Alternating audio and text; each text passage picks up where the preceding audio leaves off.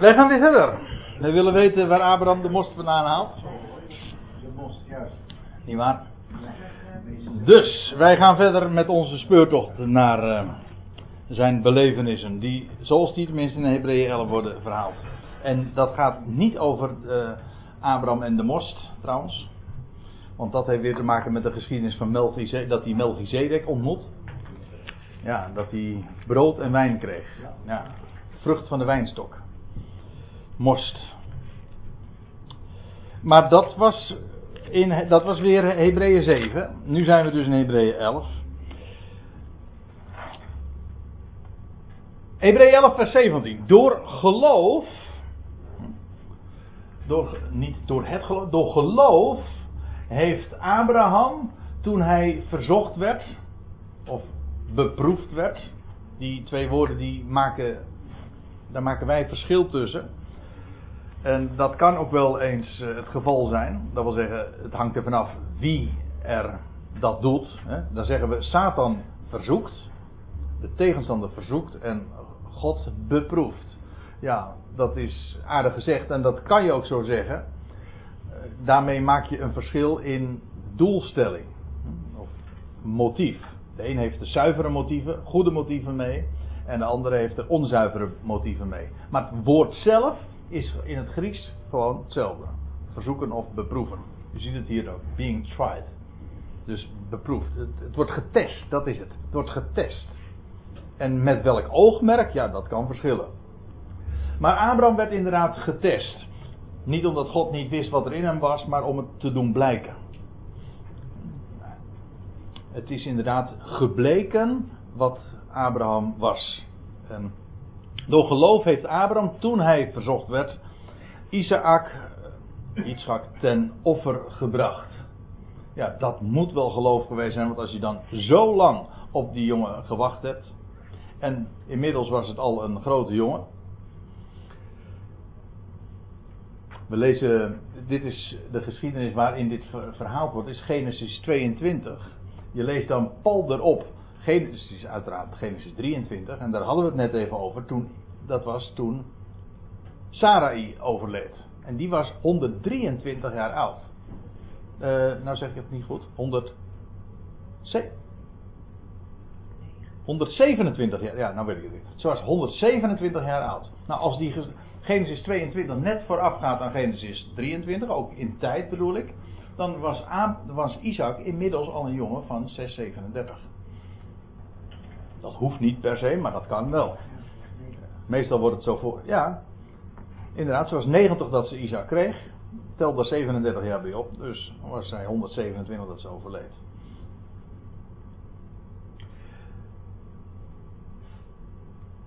En nu kreeg hij te horen dat hij Isaac moest offeren. Wel, en het is geloof geweest, dat is wat hier staat, waardoor hij dat ook daadwerkelijk gedaan heeft. En hij die de belofte aanvaard had, of had verkregen, ja, nee, die, nee, die ontving. Hij die de belofte ontving. Aanvaard had, dat heeft zoiets van, ja, van, nou ja, heb je het? Wil je het hebben? Nee, hij kreeg gewoon die, dat was hem. Hij had het ontvangen. Dat is, een, is een, wezenlijk verschil. Hij ontvangende de beloften, let op, het meervoud, het waren ze maar niet één waren vele beloften die Abraham ontvangen had. En zijn enige zoon.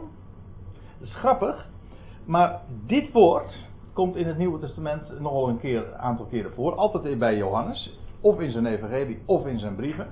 Maar dan verwijst het altijd, dit woord. Enig geborene. Uh, verwijst altijd naar de zoon van God. Denk aan het hele bekende vers Johannes 3, vers 16. Dat God al zo lief heeft God de wereld dat hij zijn enig geboren zoon. En hij is met recht ook de enig geboren zoon. Er is maar één mens onder al die miljarden vanaf Adam tot nu toe die inderdaad door God is verwekt.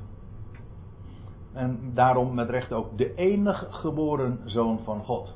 Wel, alleen daarin blijkt al dat Isaac, niet alleen in zijn naam en in de wijze waarop hij tot, uh, verwekt werd, maar ook Het louter feit dat hij de enige was. Uniek namelijk. Daarin is hij ook weer een, zo'n overduidelijk type van de zoon van Abraham. Wel,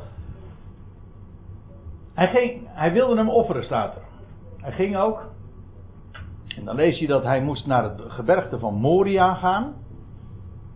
En dan gaat hij een enige dag reizen. En op de derde dag lees je dat hij. Dan aanschouwt hij de plaats. Ineens moet ik eraan denken. Hij aanschouwde de plaats van verre. Zeg ik het goed? Genesis 22. Dat, dat is het hoofdstuk.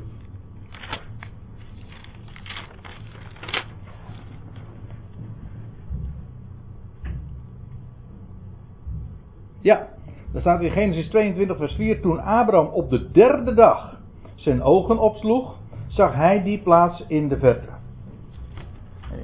Doet, doet meteen weer denken aan dat andere vers waar we het zojuist over hadden in Hebreeën 11. Hij zag de plaats van ver op de derde dag. Ja.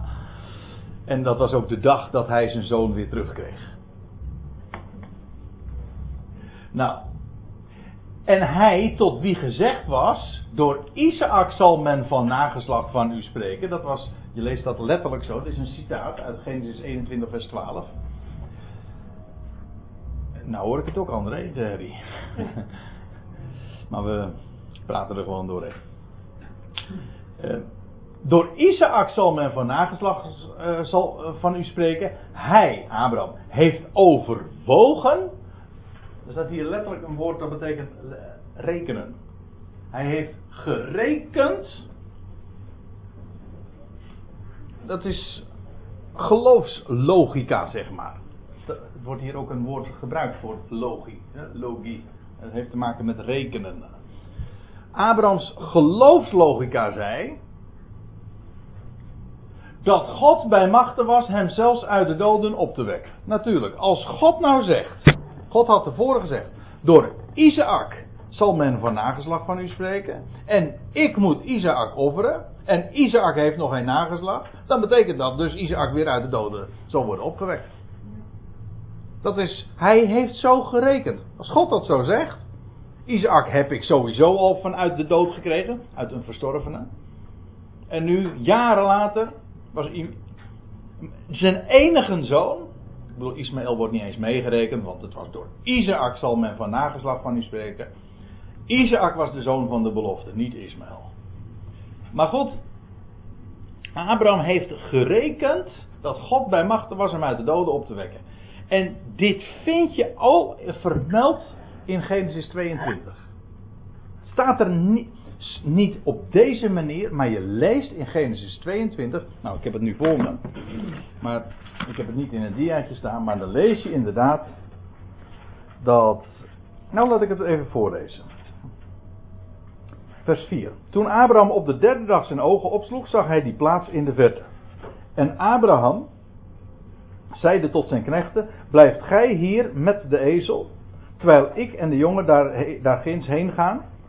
En wanneer we hebben aangebeden, zullen wij tot u terugkeren. Wij.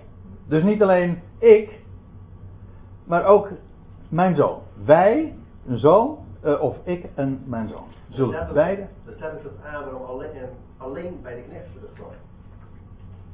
Uh, wacht even hoor. De knechten stonden beneden aan de berg. Mm -hmm. En er staat toen Abraham van de berg afkwam. Wacht even hoor. Ik denk het, oh, over Mozes nu. Nee, nee, nee. Ja? Abraham gaat zijn zoon offeren en dan aan het eind, als hij beneden komt, dan zie je dat Abraham, die komt naar beneden, die, die komt bij de knechten terug. Vers 19. Ja. En toen keerde Abraham terug tot Ja. zijn knechten. Dat is toch mooi? Ja, maar maak even je punt. Nou ja, dan is toch, dan heeft hij toch zijn zoon geofferd. Oh, bedoel je het zo? Ja. Ja, hij heeft. Ja, oké, ja, ja. Hij heeft toch weggegeven. Ja, ja, want dat staat, hier, dat staat hier ook. Ja, oké, ik eh, begreep even niet eh, hoe je het precies bedoelde. Maar inderdaad, hij, er, staat, er staat inderdaad, hij, door het geloof heeft Abraham toen hij bezocht, Isaac ten offer gebracht. Niet bij wijze van spreken, nee, dat heeft hij gedaan. Hij heeft zijn zoon afgestaan. Hij, God zegt offeren, nou oké, dan doe ik dat. Maar hij heeft inderdaad overwogen dat God hem bij machten was zelfs uit de doden op te wekken. Heeft, zo heeft hij gerekend. Zodat je daarmee ook ziet dat Abraham, we praten nu over 2000 jaar voor Christus, Abraham leefde net zo ver voor Christus als wij daarna leven. 4000 jaar geleden. Maar deze man geloofde in opstanding uit de doden. Heel zijn leven is daar een, een, een weerslag van. De verwekking van zijn zoon. Nu het, het feit dat hij zijn zoon offert. En op de derde dag krijgt hij hem, bij wijze van spreken, weer terug. En dan is het ook zo opmerkelijk, als we het nou toch over dat Genesis 22 hebben, dan is het ook zo opmerkelijk dat je dan leest, nou ja, als dan die stem uit de hemel klinkt, strek uw hand niet uit naar de jongen, en dan staat er dat daar een, een, een ram met zijn horens verward in het struikgewas was. En dan lees je eh, dat Abraham die, die ram nam en hem ten brandoffer bracht in plaats van zijn zoon. En Abraham noemde die plaats, de Heere zal erin voorzien. Yahweh Jireh. Dat wil zeggen, de Heere voorziet. De Heere zal voorzien.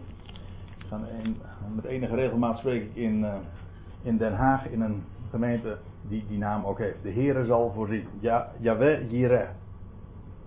En dan met als motto: Op de berg des Heren zal erin voorzien worden. Op deze berg, hier, dit gebergte, daar zal voorzien worden. En inderdaad, 2000 jaar later zou op die berg, in dat, op dat gebergte moet ik eigenlijk zeggen, het gebergte van Moria, zou de Heer Jezus Christus, de enige echte zoon van Abraham, geofferd worden. Daadwerkelijk. Hij die, zijn, hij die zelfs zijn enige zoon niet gespaard heeft, maar ons voor, hem voor ons allen heeft overgegeven. Romeinen 8. En dan staat er nog bij, en toen riep de engel des Heren ten tweede male van de hemel tot Abraham en zeide, ik zweer bij mijzelf, luidt het woord van de Heer, omdat ge dit gedaan heeft, hebt, sorry, en uw zoon, uw enige, mij niet onthouden hebt, zal ik u rijkelijk zegen en uw nageslacht zeer talrijk maken. Als de sterren des hemels en als het zand aan de oever van de zee. En uw nageslacht zal de poort, dat wil zeggen de macht, van uw vijanden in bezit nemen. En met uw nageslacht, of in uw zaad, zullen alle volkeren der aarde gezegend worden. Allemaal wordt dit herhaald, bevestigd, onder Ede zelfs, omdat dus enige zoon daar op het gebergte van Moria geofferd wordt. En op de derde dag, bij wijze van spreken, weer terug ontvangen wordt uit de doden. Nou, de typologie ligt er dik bovenop, nietwaar? Omdat dit verwijst naar de enige zoon. En dan, dan, dan begrijp je dit ook meteen. En dan zeggen ze nog wel eens een keertje, ja, typologie, ja, ik zie het niet in de Bijbel hoor. Hè? nee, maar ja, dat heb je. Als, je. als je blind bent, dan zie je helemaal niks. En ik denk, en ik denk als je als het eenmaal ziet, dan. Uh, dus, welke ik, ik zie het overal. Overal. Hij heeft overmogen dat God bij machten was hem zelfs uit de doden op te wekken. En daaruit heeft hij hem ook bij wijze van spreken, letterlijk staat er in gelijkenis, parabole, dat is eigenlijk een para, parabel. Een gelijk, dat is het gewone woord ook in, de, in het Nieuwe Testament voor gelijkenis. Jezus sprak in gelijkenis, in parabole. Eh, daar heeft hij hem in gelijkenis ook teruggekregen. Dat wil zeggen, in type. Het is een gelijkenis. Het, hij heeft hem niet letterlijk uit de dood gekregen, maar in gelijkenis, jazeker. En dat dat de derde dag was, ja, dat had je dan inderdaad wel kunnen uh, verwachten ook. Hè?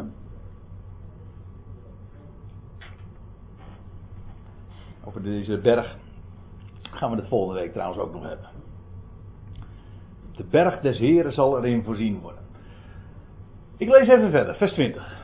Door, het, door geloof, of in geloof of aangeloof, het maakt niet uit, het staat gewoon het woordje geloof in de derde naamval. In geloof heeft A en Isaac, Yitzchak, hij zal lachen, aan Jacob en Esau, dat vind ik mooi hè, aan Jacob en Esau, zijn, zijn zegen gegeven.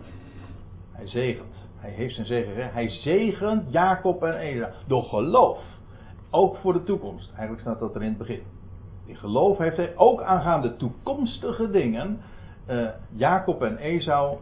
Of zegent hij Jacob en Esau. Dat is het idee. En door geloof heeft hij dat gedaan. Nou zou je ook hier eens een keer terug moeten lezen. Hoe dat gegaan is. Hè, in Genesis 27. Want we weten toch allemaal wat er allemaal aan vooraf gegaan is. Isaac, die een lievelingszoontje had. Namelijk Esau. En, eh, en Rebecca, ook een lievelingszoon, namelijk Jacob. En hoe daar gewoon door gekonkel, dat, want daar kwam het toch op neer, dat eerstgeboorterecht gekocht wordt. Eerst nog, dat is, dat is allemaal in Genesis eh, 5, 26, 27, lees je dat. Bekende verhalen. Maar het hele idee dat, dat Esau dat dan, eh, die verkoopt zijn eerstgeboorterecht. En Jacob denkt dat hij daar iets, iets voor moet doen. Die we, en vervolgens gaat hij zo'n sluwe truc uithalen door zijn vader te bedriegen. Maar het staat hier door geloof. Door geloof heeft Isaac dat gedaan. Want Isaac wist hij, dat Jacob de zoon van de belofte was. En dat is op zich heel eigenaardig, want het gaat echt tegen eh, alle natuurlijk recht in. Want Jacob was niet, ja, het was een van de tweeling, maar het was niet de eerstgeborene. Esau was de eerstgeborene. Dus Esau had de natuurlijke rechten. Ja, maar daar gaat het in het boek Genesis dus never nooit om. Abraham was zelf al geen eerstgeborene.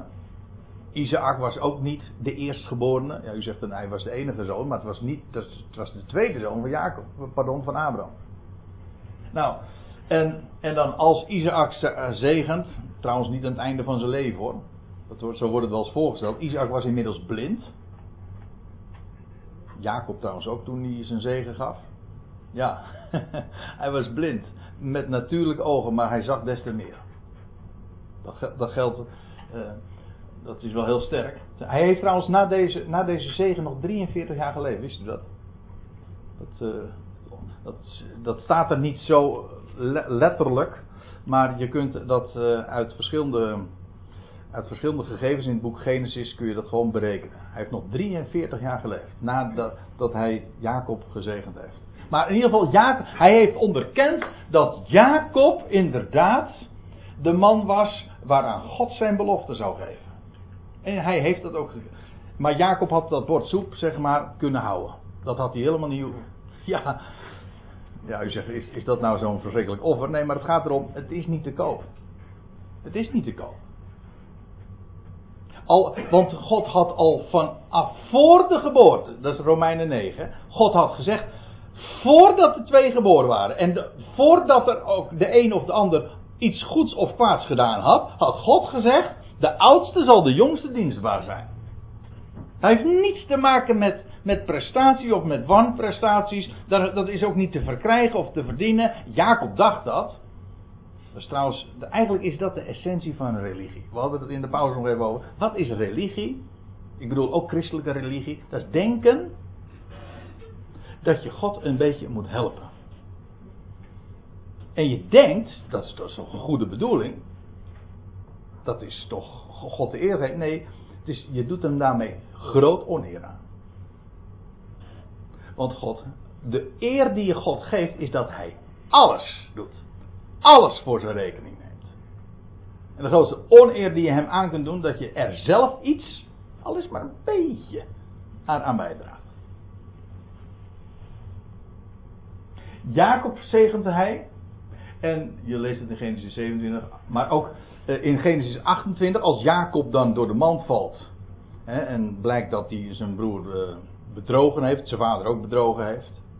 Dan, gaat, dan vlucht hij vervolgens, we hadden het erover, hè, dat hij dan vervolgens dat visioen krijgt. Maar dan lees je, voordat hij nog weggaat, krijgt hij alsnog voor de tweede keer de zegen van zijn, zijn vader. Waaruit weer blijkt dat, dat, dat Isaac inderdaad in geloof dat gedaan heeft. Hij wist het. En ook Esau wordt trouwens gezegend. Maar als tweede. Als dienstbaar ook.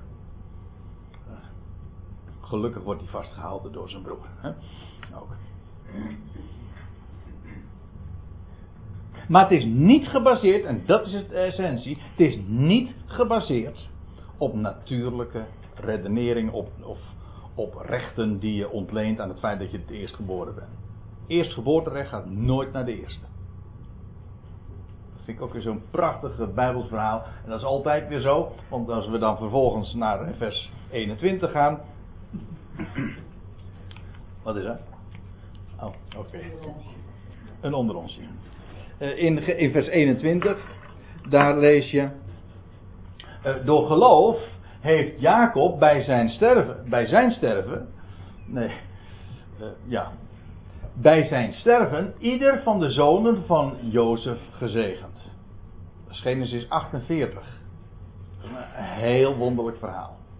Ook weer. Want voordat de zegen gaat naar de andere zonen, naar zijn andere zonen, zijn echte zonen zeg maar. Genesis 49, dat, lees je, dat is een heel uitgebreid hoofdstuk, dat Jacob zijn zonen zegent. En dan lees je ook dat Jacob spreekt over toekomstige dingen. Als u even met me meebladert naar Genesis 48, 49. Ja, als, als die, voordat hij zijn zonen gaat zegenen, dan lees je dat hij zegt: En Jacob ontbood zijn zonen en zeide: Kom bijeen, opdat ik u bekend maken wat u in toekomende dagen wedervaren zal. En dan krijgt elk van die zonen een specifieke belofte en aanzegging. Ja, schitterend.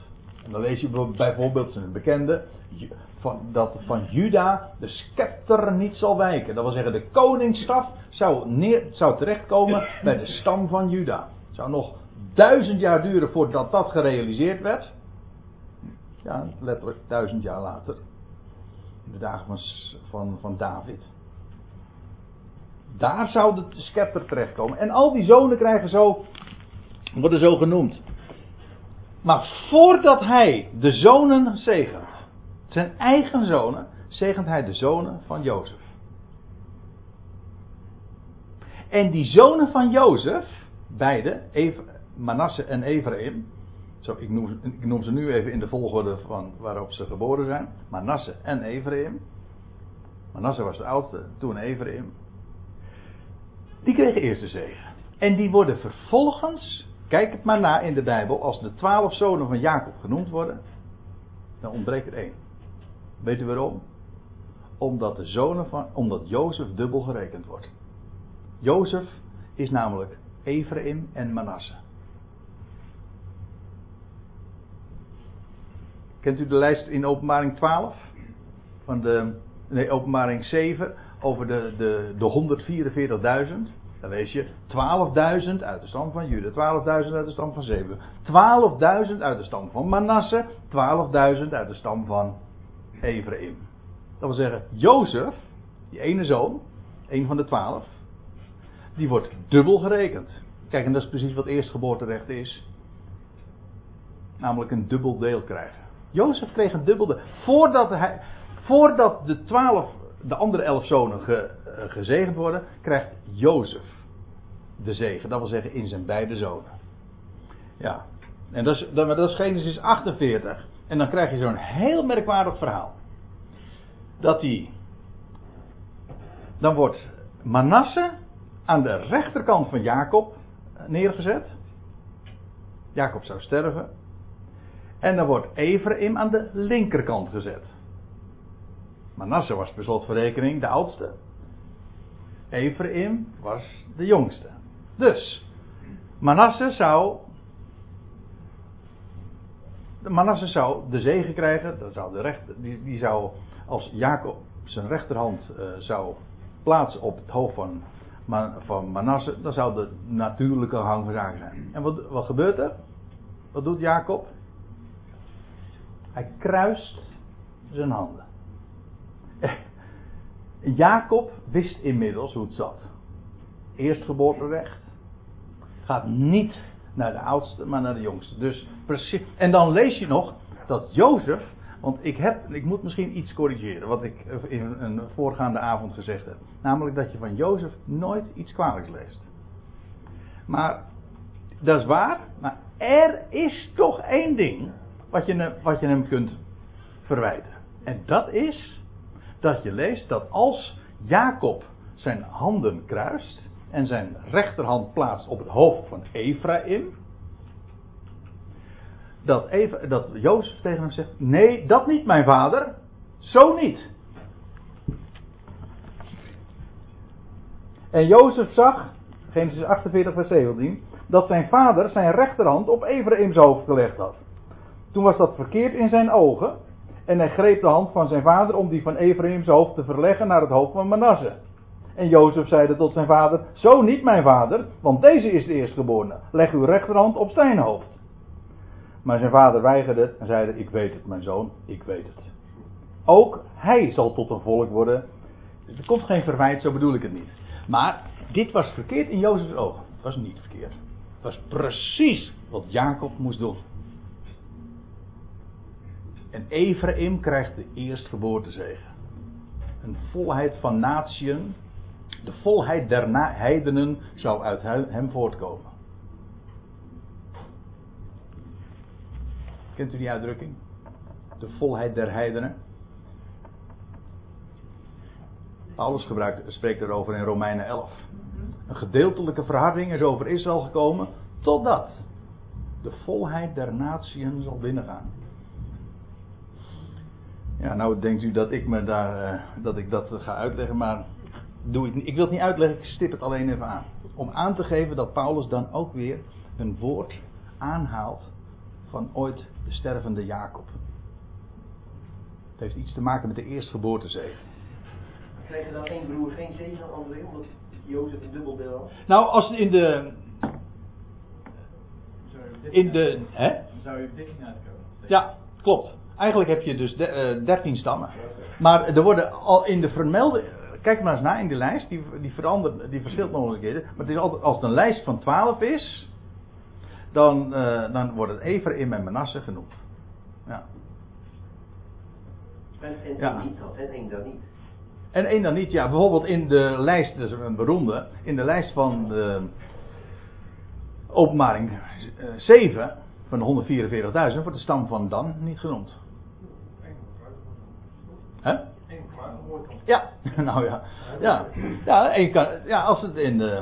Maar er zijn feitelijk dus inderdaad eh, da- eh, 13 stammen. En, maar het is zelfs zo, eh, we weten, eh, toen bij de splitsing van het Rijk, hè, in de dagen van Rehabiam en Jerobiam, kreeg je de twee stammen en de tien stammen. En hoe, kreeg, hoe werd het tien stammenrijk toen genoemd? Ja, het werd, kreeg de naam Israël mee. De ene Juda en de andere Israël. Of Ephraim. Dat is namelijk de belangrijkste stam. Ephraim.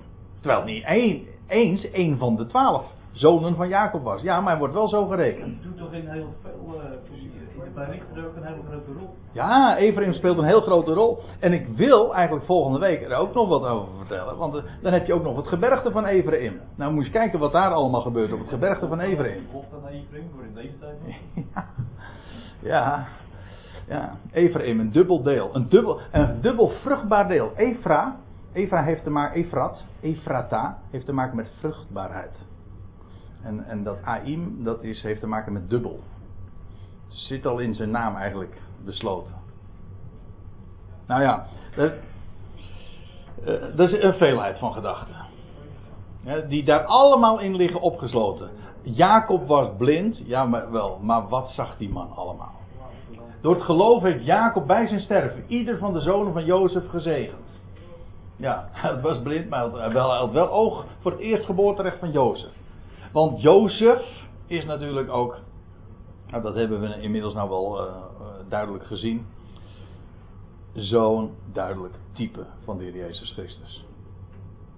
Verkocht, de lievelingszoon van de geliefde zoon, verkocht door zijn broers, verraden door zijn broers. In de put kwam hij terecht, doodgewaand. Vervolgens komt hij in, wordt hij in Egypte verkocht. Hij is incognito, dat wil zeggen hij is onherkenbaar. Maar hij wordt doodgewaand. Ja. Komt daar in de gevangenis vervolgens terecht. Het verborgene, buiten de maatschappij. En vervolgens in het derde jaar, na twee volle jaren, wordt hij de uh, krijgt hij de plaats als hoofd in Egypte. En uiteindelijk komen dan ook zijn broers tot erkenning van hem. Nou, gewoon, ik zeg nu eventjes in twee, drie zinnen, eigenlijk het, het verhaal van Jozef, maar het is gewoon het verhaal van Jezus Christus, de ware Jozef. Hè. Ja, je hebt de ware Jacob en je hebt ook de ware Jozef. En staat er dan nog bij, hij heeft, hij heeft aanbeden, uh, aangebeden, zich neergeworpen, uh, leunende op het uiteinde van zijn staf. Ja, dus ook daar is wat in, daar zit een ingewikkeld verhaal aan vast. En dat is dat in de Hebreeuwse Bijbel zegt dat hij op, dat hij op zijn bed lag. Dat heeft ermee te maken met het Hebreeuwse woord uh, mita mate. Het ene is staf en het andere is uh, bed. Maar volgens de Hebreeënbriefschrijver gaat het inderdaad over. Uh, hij leunde op het uiteinde van zijn staf. En dat lijkt me ook niet zo moeilijk. Waarom dat zo is. Vooral als je weet waar de staf een uitbeelding van is. Hij steunde. De staf is een beeld van opstanding.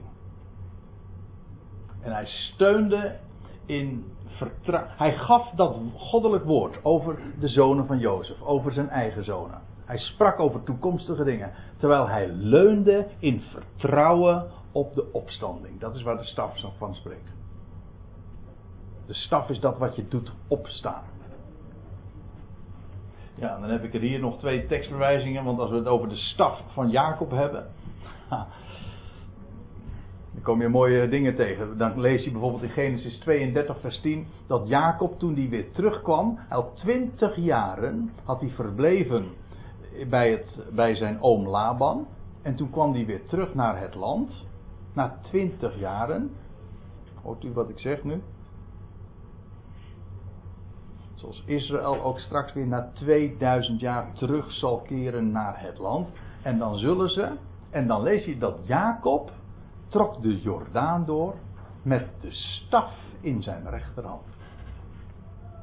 Hij trok de Jordaan door, ook op zich al een beeld van dood en opstanding, met de staf in zijn rechterhand, steunend op de opstanding. Staf waar, waar leven uit voortkomt. Ja, en dan heb je een iets moeilijkere nog, maar daar wordt ook gesproken over de staf, alleen wordt het dan meestal vertaald met de takjes en de roeden. Maar dan lees je dat, die, die, dat Jacob zijn kudde ver, verwerft. Dan gaat het ook over staf. En wat doet hij met die staf?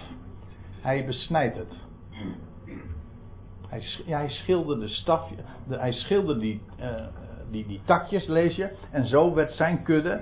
Dat was een truc natuurlijk ook weer van Jacob, maar daar was hij erg goed in. Maar hij, zo verwierf hij zijn, zijn kudde. In het buitenland. Nee, ik ga dat nou. Ik ga dat nu niet, uh, niet, niet uitleggen. U moet, ik, ik, geef het gewoon maar even ter overweging. Denk er maar eens bij, over na, over, over die staf van Jacob. Nou, in elk geval, toen hij op sterven lag, toen leunde hij daar nog steeds op. Hij, in zijn leven speelde die staf een grote rol. Ja, maar bij zijn sterven steunde hij daar nog steeds op. Daar verandert niks aan. En zo kon, had hij, was hij een man met uitzicht. En kon hij spreken over zulke toekomstige dingen. Nou, en ik stel voor dat we het daar de volgende keer daarover hebben. Over Jozef. Die aan het, uiteinde, aan het einde van zijn leven ook gewaagd heeft. Over zijn gebeente, et cetera. Maar dat is voor 5 juni. Dat we daar weer op verder gaan, stel ik voor. veel meer zoons. Ja, later. Ja. Wat we weten, vader Abraham had zeven zonen. Hè? Dat zong, ja, dat, ja, dat zong vader, dat zong de artiest vader Abraham ook al, hè? Vader Abraham had zeven zonen. Nee, maar dat klopt wel.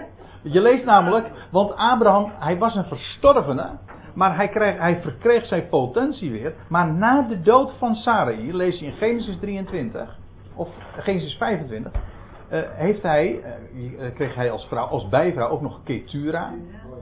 En da, daar lees je inderdaad dat hij ook nog uh, zonen en dochteren, weet ik even niet, uh, bij verwekte. Ja, heel sorry. Dus. ja, een heel zootje. Die piet een hoofd Ja. hoor. ja, maar dan lees je. Dat betekent dus dat. Nee, het betekent dus dat Abraham maar niet eenmalig zijn potentie weer terugkreeg, maar dus inderdaad eh, blijvend, blijvend. Wat zeg je? Hij lag niet stil. Nee. nee. En zo. eh, Ik zou lachen. ja, Ik zou zeggen, dat is dat was dus eh, Isaac. Daar kun je nog eens lachen, ja. Zullen we het hierbij laten?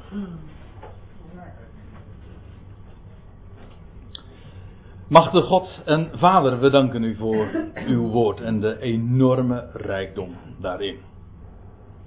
En er ligt zo enorm veel verborgen. En als we een avond als deze terugblikken op allerlei geschiedenissen in het Oude Testament en bekende verhalen, minder bekende verhalen, dan komen we zoveel op het spoor. En wat een schatten en rijkdommen hebt u allemaal onder de oppervlakte verborgen. En het spreekt over, over dat geweldige plan van u. En hoe u uw voornemen ook realiseert. En hoe wij ook daarin een aandeel mogen hebben. Ons, hoe, of beter, hoe u ons een aandeel daarin hebt gegeven. Dat wij ook tot dat zaad van Abraham behoren. In Christus. Als de sterren des hemels gezegend zijn. En heren, we danken u daarvoor dat we zo'n enorme hoge positie hebben gekregen. Deel mogen hebben aan die ecclesia van eerstgeborenen. Niet op grond van natuurlijk recht. Niet op grond van prestaties, maar puur uit genade. Heer, we danken u dat u de God van Jacob bent. En dat alles gebaseerd is op uw genade. Daarin roemen we, daarin verblijden we ons. We danken u dat we dat vanavond ook mochten overdenken. En stel ons vast in die genade. Dat we daarvan mogen getuigen en daardoor ook mogen stralen als sterren in een donkere wereld. We bevelen ons voor u, bij u aan. We danken u dat we voor uw rekening zijn. In Christus Jezus, onze Heer. Amen.